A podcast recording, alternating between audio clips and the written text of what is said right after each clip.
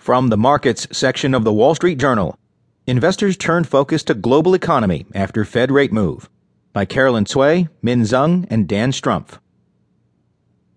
The Federal Reserve interest rate increase leaves unaddressed two riddles vexing investors.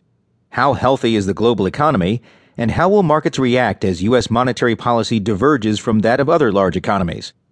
Many traders greeted Wednesday's decision with a sense of relief as a long promised step toward the normalization of the markets and the U.S. economy. Market action was orderly, with portfolio managers and traders embracing a move for which investors had nearly two months to prepare. The Fed did a masterful job preparing markets for the announcement, said Jason Ware, Chief Investment Officer at Albion Financial Group. Looking at most market prices, there's no bloodletting anywhere. It's pretty smooth. The Dow Jones Industrial Average surged 250 points following the decision to raise the benchmark interest rate, the first since 2006, while Treasury bonds were largely flat and industrial commodity prices continued to slump. U.S. junk bond prices rallied for a second day as mutual funds and others continued to hunt for bargains following a two week long rout. The Dow Industrials ended the day up 224.18 points, or 1.3%, to 17,749.09.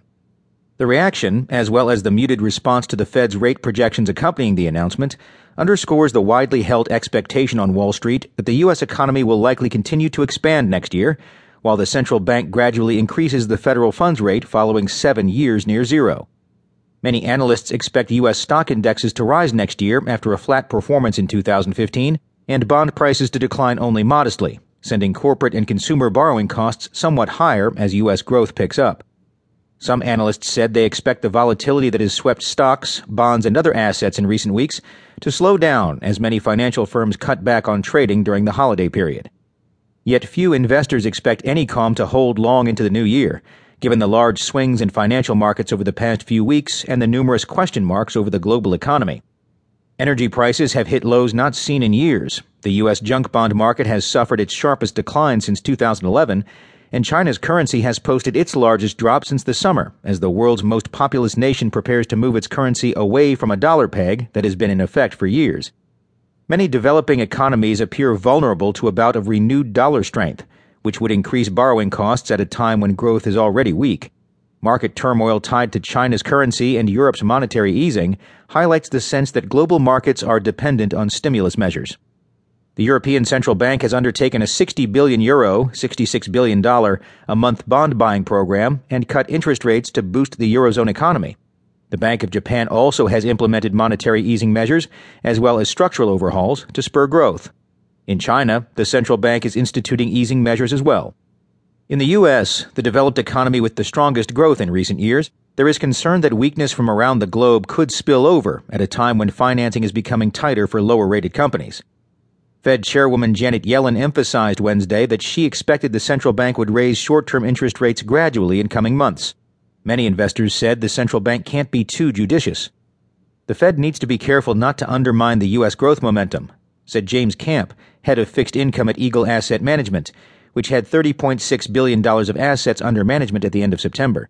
Mr. Camp said he has scooped up long term Treasury debt in recent weeks, moving cash from riskier corporate debt holdings. Many investors are keeping an eye on emerging market investments, which suffered large losses this past summer and still appear vulnerable. Brazil was downgraded by Fitch Ratings on Wednesday, and the South African currency this month hit a low against the dollar. Among the concerns in emerging markets, retaining foreign capital at a time of slowing growth and substantial debt. Large investor outflows from emerging markets over the past few months have pushed down the monthly flow average to $5.7 billion this year, compared with $22 billion from 2010 to 2014, according to the Institute of International Finance. Emerging market currencies as a group are down 18% against the dollar this year through last week. Stocks, which are priced in local currencies, were down 17%. Dollar denominated bonds have fared better, managing single digit percentage gains this year. The scale of selling this year in emerging markets, U.S. junk bonds, and other hard hit asset classes may help to explain the broadly placid reaction to Wednesday's decision, analysts said.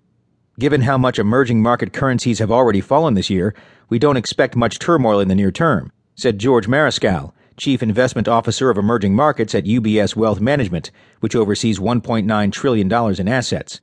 What matters is the path of the interest rates in the U.S. going forward, he said. UBS said it expects four more rate increases next year.